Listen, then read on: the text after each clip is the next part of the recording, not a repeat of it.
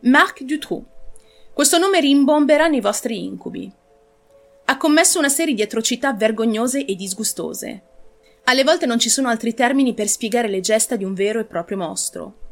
Ma partiamo dall'inizio. Dove ci troviamo? E chi è Marc Dutroux?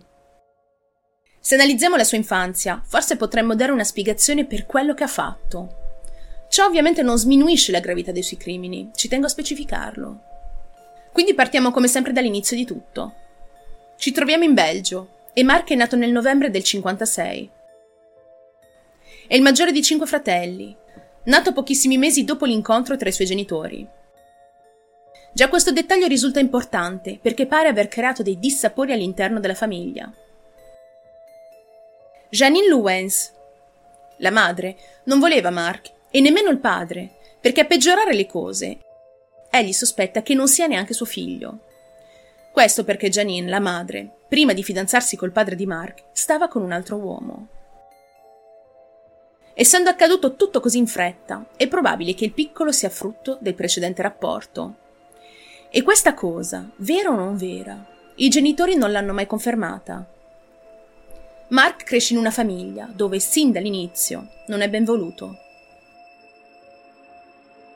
Fino all'età di quattro anni non riceve praticamente alcun affetto. Solo dopo, per appena dieci mesi, riesce a vivere come un bambino normale a casa della nonna. Ma questo non piace a Janine, la madre, per cui Mark viene separato dalla nonna e ricondotto alla vita di sempre. È riportato come abbia subito delle vere e proprie angherie. È stato picchiato moltissime volte, rinchiuso in luoghi bui come forma di punizione, umiliato a più riprese, lasciato solo all'aperto e privato di ogni compagnia. Crescendo in un ambiente così pieno d'odio, sviluppa un astio profondo verso sua madre, in particolare.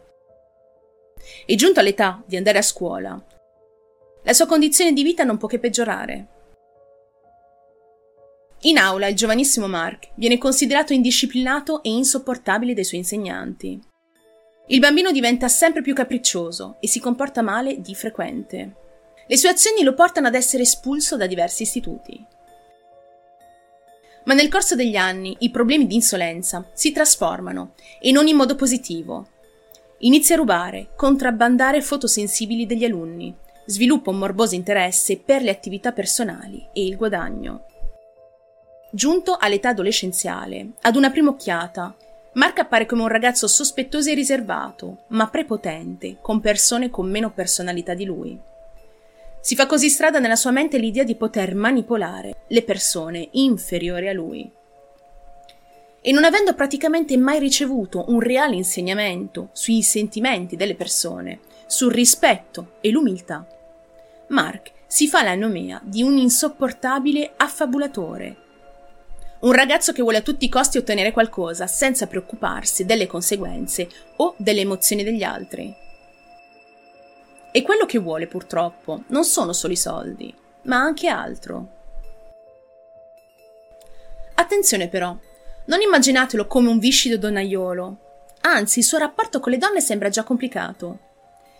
Per tutta la durata dell'adolescenza non ha mai mostrato una particolare attenzione per il genere femminile. Dà l'impressione di credere che una donna non sia altro che un oggetto da mettere a letto, e cito testualmente. Comunque, nonostante tutto questo, conserva un hobby tutto suo, ovvero il pattinaggio sul ghiaccio. Riesce anche a diventare un ottimo pattinatore, ma essendo un tipo da secondi fini, intuite i fini di cui parlo, questo hobby lo tramuta in un mezzo per ottenere quel qualcosa in più. Invita molte donne a pattinare con lui, solo per addescarle e palpeggiarle. In tutto ciò, durante questa travagliata crescita, la vita familiare dei Dutroux viene scossa dalla separazione dei genitori, all'inizio degli anni 70, e Marc Dutroux non è ancora maggiorenne.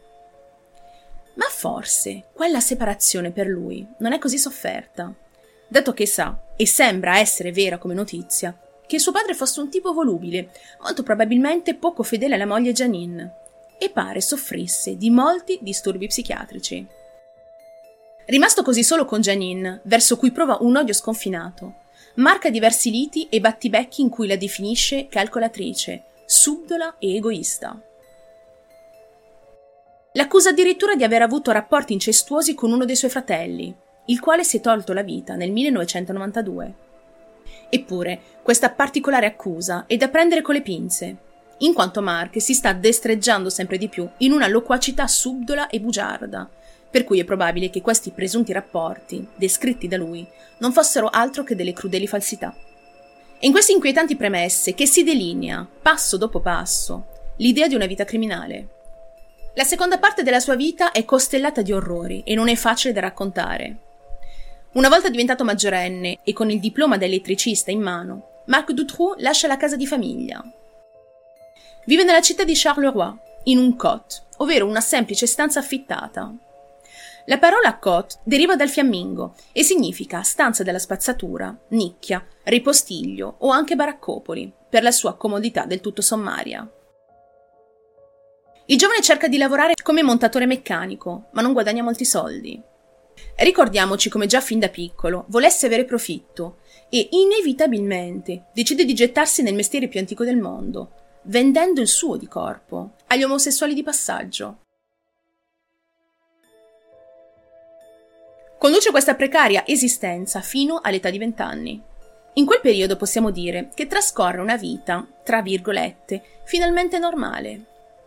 Sposa un'orfana di 17 anni, di nome Françoise Dubois, che ha conosciuto la pista di pattinaggio di Louvière. I due decidono di mettere su famiglia e hanno anche due bambini, di nome Dani e Xavier. Purtroppo questo è solo un momento passeggero nella lunga strada di Mark, perché non solo non mostra più interesse nei confronti dei suoi bambini, ma risulta infedele a più riprese. Forse, come suo padre, lo era stato con sua madre Janine. E come se non bastasse, è anche violento nei confronti della moglie, anche se non viene specificato in che modo. Possiamo solo immaginare cosa quella donna abbia dovuto passare. Non è strano infatti sapere che nel 1983 Marc Dutroux e la moglie Françoise Dubois si separano. Lei ne esce completamente devastata dal rapporto avuto con Mark e non ne vuole più sapere assolutamente nulla. Il giovane Mark avrebbe detto a sua madre, riferendosi alla sua ex moglie, L'ho passata a un amico perché non mi andava più. E tutto questo a dimostrazione del fatto che oramai, realmente, considera le donne solo come degli oggetti. Passano poi due anni e figuratevi, così carismatico e piacente, trova subito qualcun'altra da abbindolare e manipolare. La sua nuova conquista è un insegnante di 21 anni, anche lei incontrata su una pista di pattinaggio, di nome Michel Martin. Questo nome verrà ricordato più volte e associato a quello di Marc.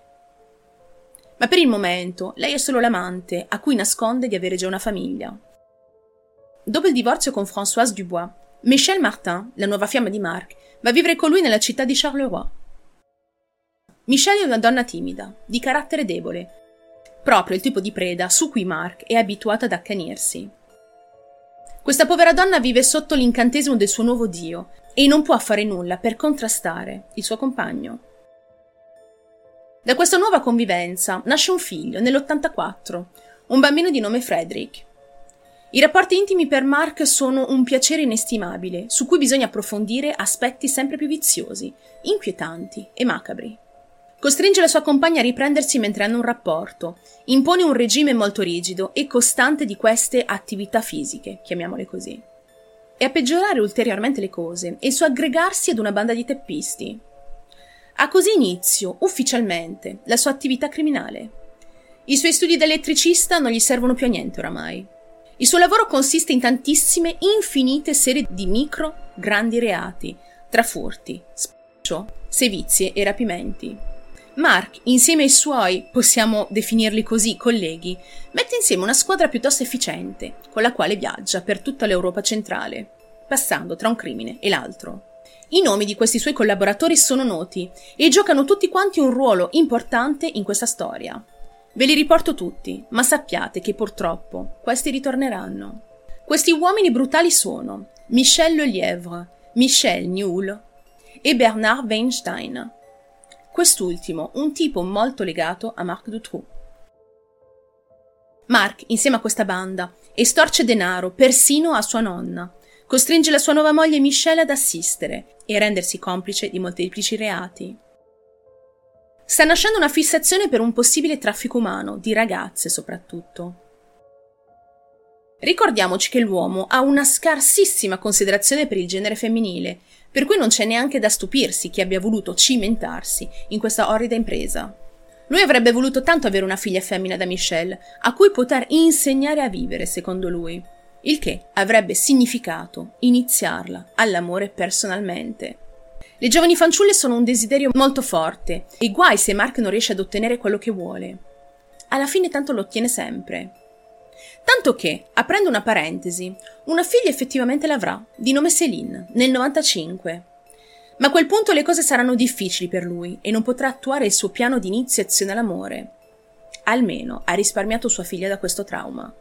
Trovo doveroso riportarvi che in questa sua elaborazione di piani rivoltanti e scorribande con la sua gang viene beccato dalla legge, e più volte anche, e non solo lui. Viene riportato che già nel 1979, poco più che ventenne, Mark era già stato condannato per furto a un mese di reclusione. Nell'88 trascorre altri quattro mesi dietro le sbarre per occultamento. Ma tra i due, nell'86, per l'esattezza, viene pronunciata una prima condanna per una questione grave nei confronti di Mark e della sua compagna Michelle, per sequestro di persona, stupro e detenzione forzata di minori di età inferiore ai 16 anni. Michelle Martin era stata condannata a 5 anni di carcere per complicità, ma ne trascorre solo due dietro le sbarre e suo marito, dei 12 anni di reclusione a cui è stato condannato, alla fine ne passa solo 6, con tanto di rilascio condizionato. Il pubblico ministero e gli psichiatri si sono opposti a queste sentenze, che si rifanno a leggi vetuste e per nulla adatte ai soggetti in questione. Per intenderci, una legge del 1888 consente in Belgio ad un individuo condannato per violenza su minori di ottenere la libertà condizionale a un terzo della pena, se non è recidivo, e a due terzi se invece lo è. E sotto questo testo che Mark sconta solo un quarto della sua pena. È stato il ministro della giustizia di allora, Melchior Watelet, a firmare l'atto di scarcerazione. Con questi interventi giudiziari, Dutroux diventa una parola conosciuta, un cognome legato ad un uomo che insieme alla moglie e ad altri ha commesso numerosissimi reati e altri ne commetterà. E nonostante il fatto che la legge lo abbia sia punito che liberato, non può ancora fare nulla per impedirgli di commettere forse i suoi peggiori crimini in assoluto. Quelli su cui alla fine si è concentrato maggiormente. Rapimenti e sevizie. Le sue gesta più pericolose devono ancora avvenire. Essendo davvero molti i volti delle ragazze su cui lui ha abusato e trafficato, vi riporto nel dettaglio tre casi di rapimenti da lui perpetrati, che hanno interessato maggiormente la stampa per il modo con il quale si è arrivati ad una conclusione del tutto. Vi renderete conto di quanto Mark abbia rovinato delle vite e di come abbia spezzato legami, causato traumi e profondi dolori. Ma partiamo dal principio. Vi parlo del primo di questi tre macro casi, narrandovi la vita spensierata di due amiche, Julie e Melissa. È un giorno soleggiato, precisamente il 24 giugno del 1995. Un sabato come un altro, dove le bambine giocano all'aria aperta, all'angolo della strada o in fondo ad un viale di campagna. Giulia e Melissa sono delle bambine provvidenti. Le loro mamme hanno insegnato loro a non allontanarsi troppo e a non parlare con gli estranei. E così, in questo sabato spensierato, le due vanno a fare una passeggiata lungo un ponte situato sull'autostrada che attraversa Grasse-Ologne. Karine Rousseau e Louisa Lejeune, rispettivamente la mamma di Melissa e Julie, avrebbero preferito che le loro figlie restassero in giardino quel pomeriggio, ma concedono loro ugualmente di fare questa passeggiata, sicure della loro perseveranza. La gioia espressa sui loro volti è immensa. Melissa in particolare desidera tanto mostrare alla sua amica Julie il luogo da cui saluta regolarmente le auto che passano sotto, a tutta velocità. Dopo aver corso per quella direzione, le mamme le guardano tranquille allontanarsi, godendosi il momento. Peccato però che questa sarà l'ultima volta che le avrebbero viste vive. Sono quasi le 18 e Karine, la mamma di Melissa, inizia a preoccuparsi. Luisa, madre di Julie, si è allontanata per poco e quando bussa alla porta per vedere l'altra madre e le due bambine, di quest'ultime non c'è traccia. Karina è spaventata. Conferma a Luisa di non averle viste e insieme entrano nel panico. Camminano per tutto il quartiere. Nessuna di loro vede neanche l'ombra delle figlie. E non c'è tempo da perdere. È ora di avvisare la polizia. Gli agenti arrivano, vengono informati di tutto, ma le ore passano. Scende la notte. E delle piccole Giulia Melissa. Ancora nessuna traccia. Avendo iniziato il video parlando del perfido Marc Dutroux, sappiamo purtroppo che c'è lui dietro questa sparizione. Insieme alla sua banda, alla guida di un camion rubato, proprio su quel ponte dove stanno passeggiando le piccole, le due vengono brutalmente sequestrate dal gruppo. Nessuno ha visto nulla. Mark nel corso del tempo, grazie anche ai soldi guadagnati illegalmente e intascando sussidi statali, riesce ad avere un buon patrimonio.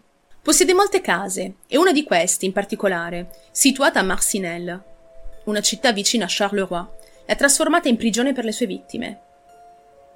Dietro una libreria c'è un'apertura segreta che conduce in una stanza chiamata il buco. Uno spazio strettissimo senza finestre, dove le povere bambine sono state costrette a vivere, nude e imbottite di sostanze. Mark, insieme agli altri aguzzini, tengono d'occhio le due amiche, approfittando dei loro corpi in maniera perversa, continua e senza pietà. È raro che le portino su per lavarle e nutrirle. Spesso sono abbandonate al loro destino nel buco, con pareti fredde, umide, immerse nella sporcizia. Dio solo sa cosa hanno provato quelle povere anime, rinchiuse in quell'inferno. E so di averlo ripetuto spesso, ma come se non fosse abbastanza, Giulia e Melissa sono psicologicamente condiziate. Ovvio, direte voi, ma Mark fa proprio in modo di ucciderle lentamente, facendo loro il lavaggio del cervello. Mette le due ragazzine in testa che i loro genitori non le vogliano più. Si troverebbero addirittura lì, perché altrimenti sarebbero morte in mezzo alla strada. Mark non è un aguzzino, anzi, così facendo, le stava aiutando. Ora capite Ora potete addirittura inquadrare ancora di più nella vostra testa la perversione di Marc Dutroux, un uomo che di proposito sceglie vittime condizionabili per soddisfare il suo sadismo. Eppure ci sarebbe una versione differente che racconterebbe una storia diversa da come ve l'ho appena descritta. La moglie di Mark, Michelle, è complice sottomessa e racconterà in seguito dei dettagli che cozzerebbero con quello che sappiamo e che vi ho appena raccontato. In questa versione dei fatti, allora arrivo a casa, Dutroux, Julie e Melissa sarebbero state accolte in un modo molto strano.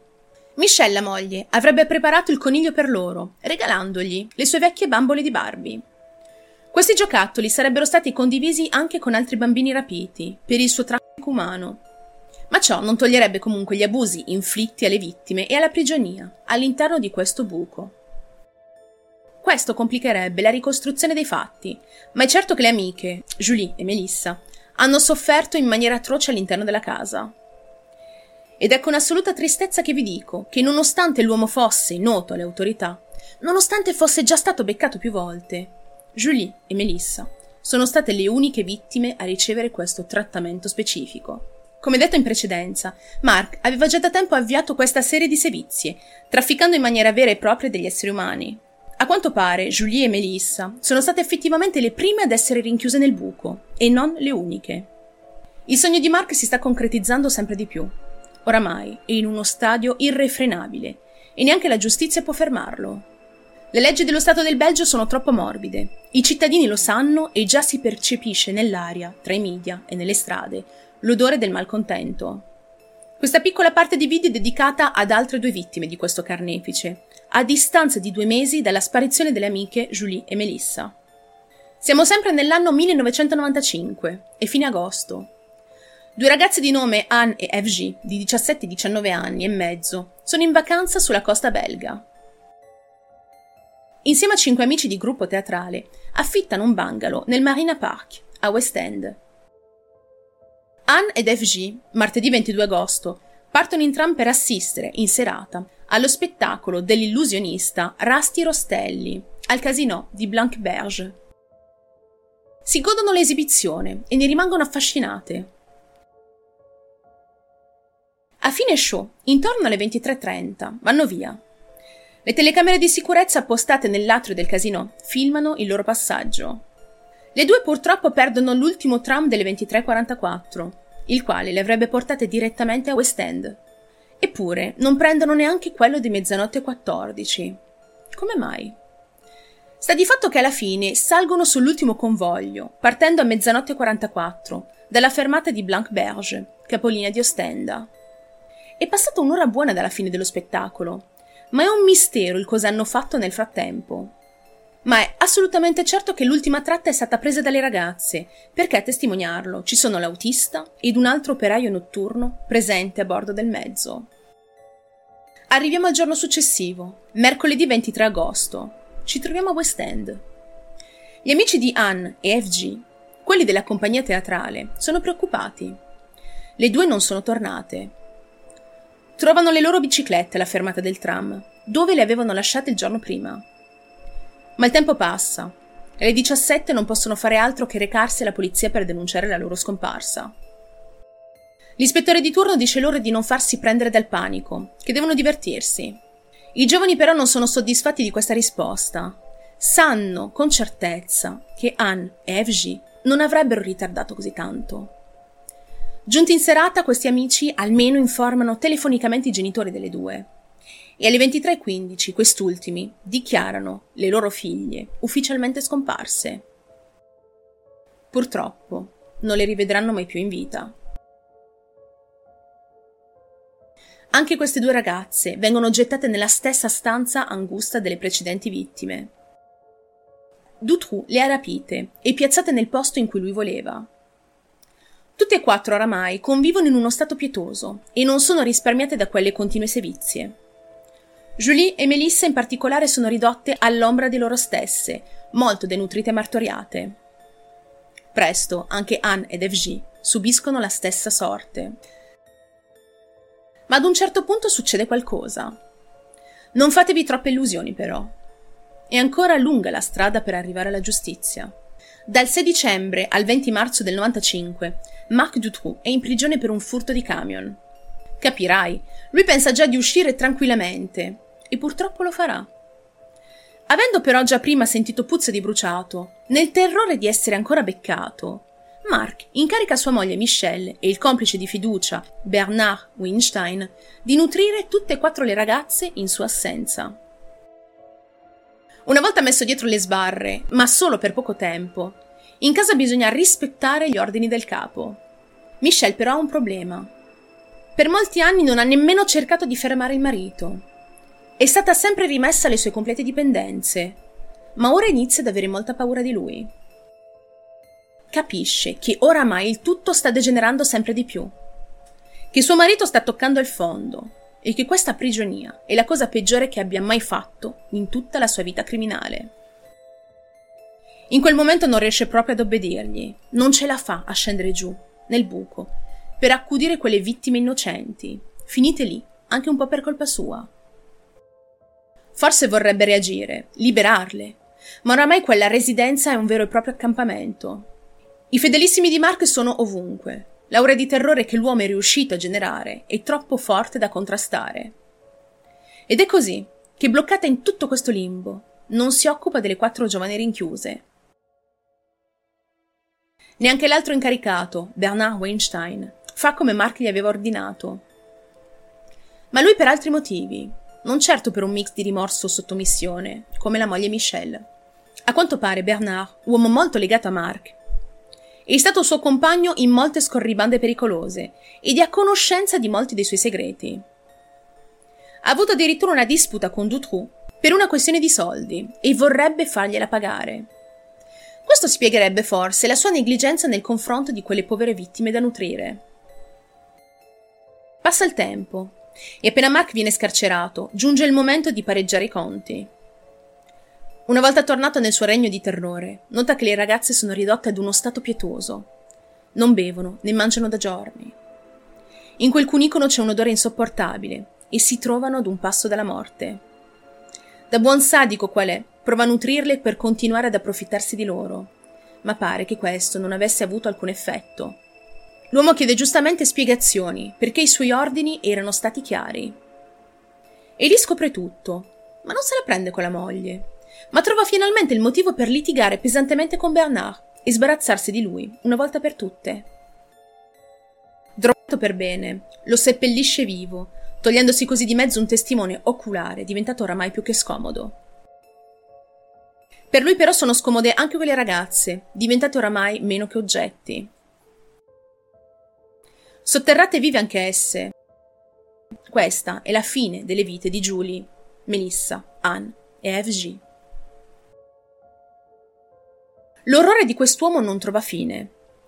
Prima di queste quattro ragazze vi avevo accennato di come fossero tre i casi di rapimento e sevizia più importanti per la storia del caso di Dutroux. Ebbene, è giunto il momento di parlarvi dell'incredibile storia di Sabine e Laetitia. Un evento chiave che finalmente ribalterà la situazione di Mark. Corre l'anno 1996 e il 28 maggio. Sono le 7.25 del mattino. Sabine, di 12 anni, è in sella sulla sua bici per andare a scuola. È impegnata a pedalare. Conduce una vita normalissima. Non poteva minimamente immaginare di essere rapita da Marc Dutroux quel giorno.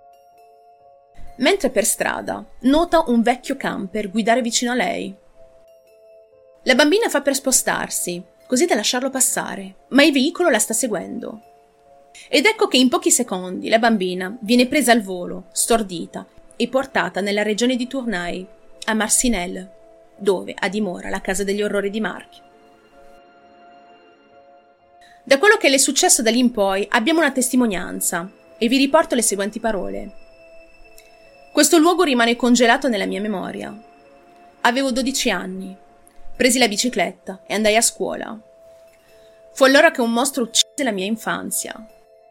Ero appena scomparsa in un secondo dal mondo esterno, per essere poi gettata via in quest'altro mondo, sudicio, ripugnante e barbaro. Nella casa di Marcinelle, una scala conduce ad una cantina e dietro una mensola ha un nascondiglio allestito in una vecchia cisterna d'acqua, umida e sporca, larga 99 cm per 2,34 m di lunghezza. Ecco nel dettaglio cosa è il buco. C'è una pervenza di un materasso marcio in decomposizione, un secchio del gabinetto, due lampadine deboli. Mark le concede un orologio che l'aiuterà a non perdere la cognizione del tempo la sua cartella, i suoi quaderni di scuola, matite colorate e un videogioco.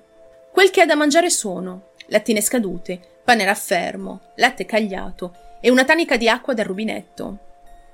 Sabine saprà molto tempo dopo che questo luogo sordido e dall'odore pestilenziale è stato precedentemente occupato dalle altre quattro ragazze, dove vi morirono. In quel buco infernale passa 12 settimane, esattamente 74 giorni da sola, poi sei giorni in compagnia di un'altra ragazza rapita, di nome Laetitia Deleuze, di 14 anni. Le due provano a conoscersi e a parlare. I loro dialoghi sono dolorosi, inimmaginabili. Forse capiscono che in quel posto c'è morte della gente e pensano che la loro sorte non sarà molto diversa. Letizia allora le racconta anch'ella come è stata sequestrata. Era il 9 agosto del 1996 a Beatrix, vicino alla piscina comunale. La ragazza pensa di essere stata vista da qualcuno che forse avrebbe riconosciuto il volto di Mark, essendogli oramai fin troppo conosciuto. Di certo la loro speranza è l'ultima a morire, anche se vacilla in quell'ambiente insopportabile. Cosa avrebbero patito se il 13 agosto di quell'anno non fosse accaduto un vero e proprio miracolo? Marc Dutroux continua con queste sue attività da oramai diversi anni e come è stato conosciuto dalle autorità, così viene conosciuto anche dalla gente comune.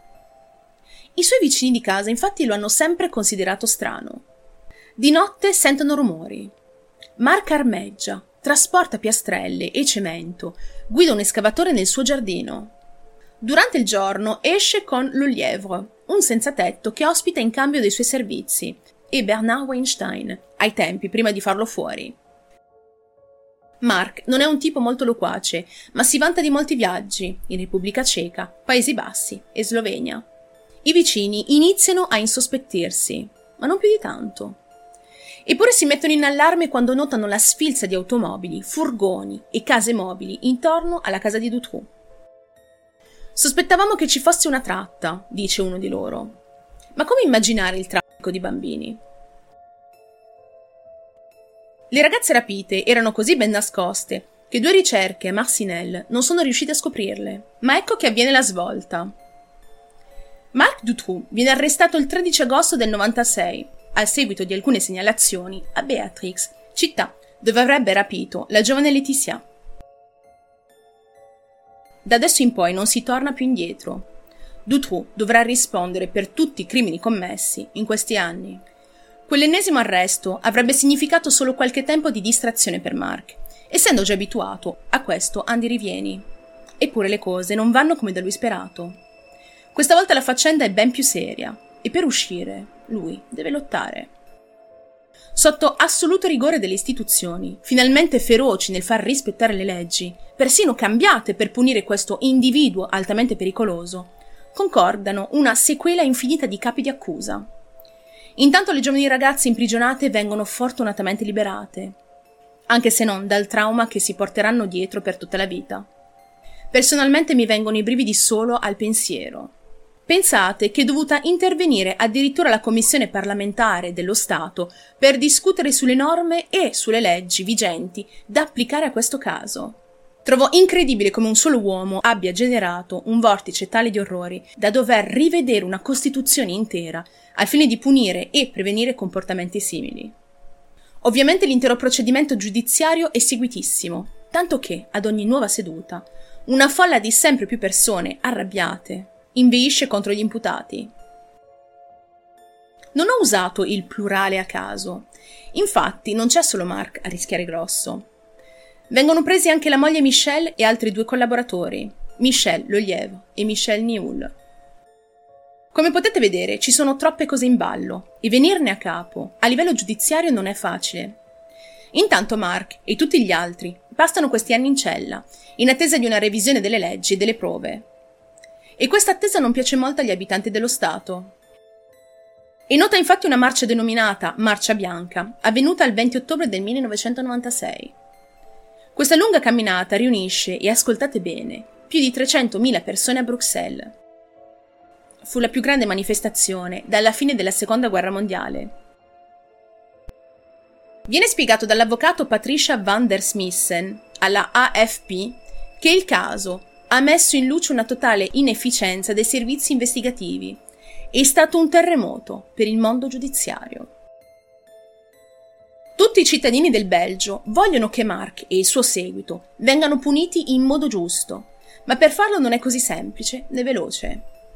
E fa giustamente rabbia sentire che nel 1998 Mark ha cercato di scappare. Pare infatti che durante un trasferimento al tribunale della città belga di Neufchâteau, Dutroux sia riuscito a fuggire, correndo come un forsennato tra gli alberi. Purtroppo però viene catturato nei boschi di Chigny poche ore dopo. Vedendo quindi l'assoluta efferatezza di intenti e malvagità che questo individuo continua a perpetrare, si fa sul serio. Si deve fare sul serio. La polizia in Belgio, fino ad allora, era organizzata in modo frammentato. Adesso, con queste riforme, l'organo di vigilanza è suddiviso in due corpi. La Polizia federale e la Polizia locale. E ancora parlando in maniera più precisa e politica, a seguito di questo caso viene creato un Consiglio Superiore di Giustizia, indipendente per 1. Controllare ancora meglio la giustizia dello Stato. 2. Depoliticizzare la magistratura. Scegliendo adesso i candidati magistrati, ruolo precedentemente assegnato solo al Presidente del Tribunale e al Pubblico Ministero. Tutte queste semplificazioni e miglioramenti portano effettivamente gli abitanti ad ottenere sempre più consensi. Così, arrivato il 2004, il 14 giugno, la giuria si ritira per deliberare. Dopo aver analizzato il tutto, il 22 giugno dello stesso anno, si ha la sentenza dei quattro imputati. Colpevoli. Per Marc Dutroux c'è solo l'ergastolo, senza alcuna possibilità di fare ricorso, né richiedere possibilità di scarcerazione o diminuzione della pena. Per Michelle Martin, moglie di Marc, è prevista una condanna di 30 anni di carcere. Per Michel Lelièvre, 25 anni di prigione. E per Michel Nioul, 5 anni di reclusione, ma poi l'uomo verrà rilasciato nel 2005. Giustizia è stata finalmente fatta. Se l'intero caso vi è sembrato un calvario, immaginate solo cosa hanno dovuto sopportare tutti i diretti interessati. Ci sono un paio di notizie utili che posso darvi sulla conclusione dell'intera storia. In ordine. Michelle Martin, la moglie di Mark, ha chiesto più e più volte nel corso degli anni di essere rilasciata. In effetti il suo profilo psicologico pare decisamente alterato data la vicinanza con quell'uomo e con la sua tossica influenza. Viene fuori che Michelle soffre di una sindrome da derealizzazione, una condizione che l'avrebbe portata in uno stato in cui sarebbe stata comunque incapace di controbattere al marito, pur volendo. E nota infatti la sua scarcerazione nel 2012, cosa che, potete immaginare, ha fatto imbestialire l'intera comunità, che negli anni l'ha giudicata colpevole quanto il marito. In effetti per le sue colpe è giuridicamente riconosciuta, e su questo non ci piove, ma il motivo di questa sua apparente liberazione è specifico e particolare. Lei, pentita amaramente di tutto questo, chiede di essere trasferita in un convento di suore Clarisse a Malone. I genitori delle vittime sono però talmente oltraggiati che hanno pregato fino all'ultimo, tra appelli vari, di non liberare il mostro che ha tolto la vita delle loro figlie. E dicono in merito. Mi sento molto male. Ha ricevuto 30 anni. Pensavo che quando dai 30 anni stai in carcere per 30 anni. Non sono tanti. Qualche tempo fa in Belgio c'è stato un grande scandalo perché un ex vescovo ha confessato di aver commesso una serie di violenze su ragazzini. E poi abbiamo appreso che aveva trovato rifugio in un monastero in Francia. Ora è Michel Martin che troverà rifugio in un convento. Amo la Francia, è un paese molto bello, ma finiremo per aver paura di visitare i vostri conventi con i nostri bambini. Chiedo in ginocchio di non accettare la sua richiesta, perché è stata un vero mostro per mia figlia e per altre cinque ragazze. È una psicopatica. Spero che la Francia non lo accetti. Ma da quel che ho scoperto Michelle ci è andata e si trova ancora là, forse in procinto di uscirne definitivamente. Poi, sappiamo che Sabine e Letizia stanno bene, cercano di andare avanti. Sabine, in particolare, ha un compagno e ha scritto un libro sull'accaduto. Non perdono occasione di documentare, divulgare e diffondere la loro storia. Per questo motivo voglio riportarvi tutte le dichiarazioni dell'avvocato di Sabine, il quale mi ha fatto capire quanto per questa ragazza sia stato un evento traumatico, ma è comunque riuscita ad affrontare il tutto con una certa tenacia. E questo è semplicemente ammirevole. Vi condivido le parole del signor Me Rivière, questo è ciò che riporta. Sono stato incaricato dai genitori di Sabine, quattro giorni dopo il suo rilascio. Era minorenne. Sentivo che aveva bisogno di tutto. Amore, sostegno, persone di fiducia per recuperare un possibile trauma. Tutto tranne un avvocato. Ci vedemmo per la prima volta, nel mio ufficio, quando aveva compiuto 18 anni. Durante questo incontro sono stato subito sorpreso. Da lei fuoriusciva una forza incredibile, un temperamento sacro. Il suo cattivo carattere, come lei lo chiamava, era diventato, nella volta dell'orrore, il suo migliore amico, e tale è rimasto. Ha preso da sua madre, un'infermiera, e probabilmente è stato questo che l'ha salvata. Molti anni dopo Sabine scriverà nel suo libro e dirò Nonostante le sue continue umiliazioni, ho persistito fino alla fine delle mie possibilità di sopravvivere in questo inferno. Volevo e dovevo tenergli testa. Quando sono uscita, tutti si aspettavano di ritrovare un relitto, una povera ragazza spaventata in lacrime. Ma avevo già pianto abbastanza. Ero viva. Volevo solo trovare le mie cose, la mia stanza, i miei orsacchiotti e le mie abitudini. Mi era mancata troppo la vita. Sai, non c'è niente di peggio per un adolescente che essere vessati ogni volta che si esce. Sabine non poteva nemmeno entrare in un negozio e comprarsi un paio di scarpe in pace. Era una bambina star, suo malgrado, e questo si aggiungeva alla sua sofferenza. Ora è felice, lavora a Bruxelles. È impiegata al Consiglio di Stato. Ha una casa, un compagno e viaggia ogni volta che può. Lei lo ama. Sabine inoltre dice i pezzi di questo gigantesco e oscuro puzzle, in mezzo al quale ero sopravvissuta, ho voluto classificarli nella mia memoria, a modo mio, in modo definitivo. Sono solo un libro su uno scaffale. Sabina aveva conservato i suoi successi e il suo carattere al di là di ciò che le era successo, e soprattutto ha conservato la sua autostima. Lo stato di vittima non è produttivo di significato, per reclamare la tua vita e ti rinchiude una seconda volta. Dopo 62 giorni di processo, il 22 giugno 2004, Marc Dutroux è stato condannato all'ergastolo. Questa frase segna una svolta decisiva nella vita di Sabine Laetitia. Un enorme sollievo che finalmente finisce e con la speranza, senza dubbio vana, che non se ne parli mai più. Davanti alla corte d'assise di Arlon, le due giovani donne rifiutano pubblicamente le scuse di Marc Dutroux, che aveva peraltro affermato pochi giorni prima, senza rimorsi. Signor Presidente, ho dato un'educazione sessuale a queste figlie, educazione che probabilmente non avrebbero mai avuto incontrarono lo sguardo del loro rapitore ed era lui che guardava in basso. Per Sabine e Laetitia il demone non c'è più.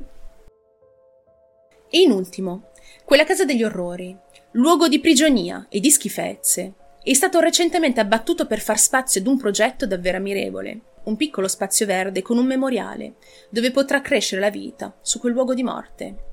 Passiamo adesso ad una parte più chiacchierata del video, in queste ultime riflessioni voglio aggiungervi delle testimonianze di un medico che ha avuto la possibilità di parlare con Mark e di capire, per quanto più possibile, la sua contorta personalità.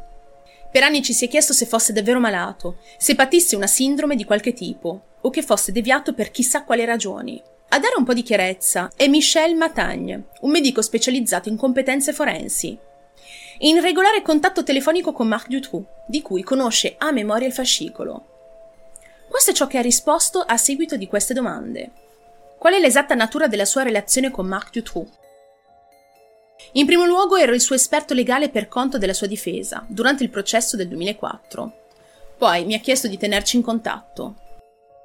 Con lui ho agito come medico, solo in un'occasione, quando ho scoperto quanto fosse maltrattato in prigione per i suoi problemi alla schiena e ai denti. Per il resto non sono né suo amico né suo confidente. Sono un interlocutore che si accontenta di rispondere alle sue telefonate. Sono una delle poche persone che può ancora ascoltarlo. Di cosa parlate? Poiché è lui che mi chiama, lascia a lui la scelta della conversazione. Può ribaltare qualsiasi cosa e tutto. Di tanto in tanto prova ad avviare la conversazione. Per esempio, l'estate scorsa gli ho parlato della libertà vigilata di Michel Martin. Ha risposto: Non mi interessa.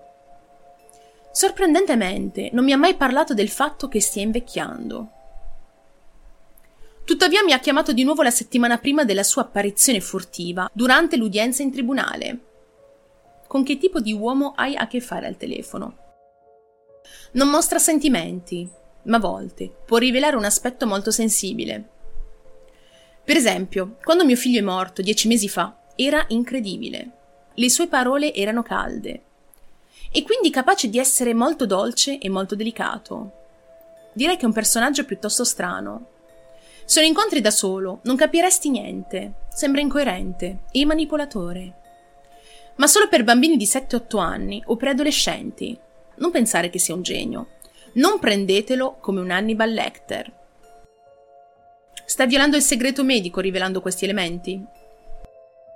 Mi baso sugli elementi del fascicolo e sulla mia stessa indagine. Dutroux le ha dato il consenso di divulgare queste informazioni?